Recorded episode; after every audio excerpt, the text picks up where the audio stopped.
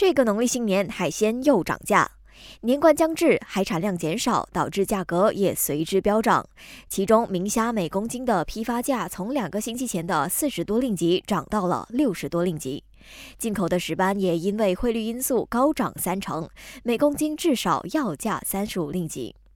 不过，吉隆坡商工会会长辛建家告诉中国报，由于经济不好，市场暂时还不见购买海产的热潮。骨痛热症终于有疫苗可以防治了。我国骨痛热症猖獗，但在去年就出现十二万三千多宗病例。随着日本研发出新的武田疫苗 Qdenga 已在国外获批使用，我国权威病毒学家拿督林世杰呼吁政府也尽快批准使用这个疫苗，以保护国人不受感染。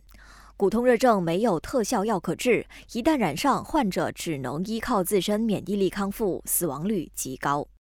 行动党木围区国会议员拿督尼可汗住家遭人纵火后，消整人员在现场搜查到的汽油弹样本还在化验中，但预料化验结果可以在这个星期内出炉，到时候就能知道样本里是否含有助燃剂的蓄意纵火成分。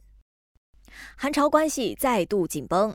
朝鲜领导人金正恩在最高人民会议中呼吁修改宪法，将韩国立为头号敌对国家，还下令关闭三个负责韩国事务的相关机构，包括祖国和平统一委员会。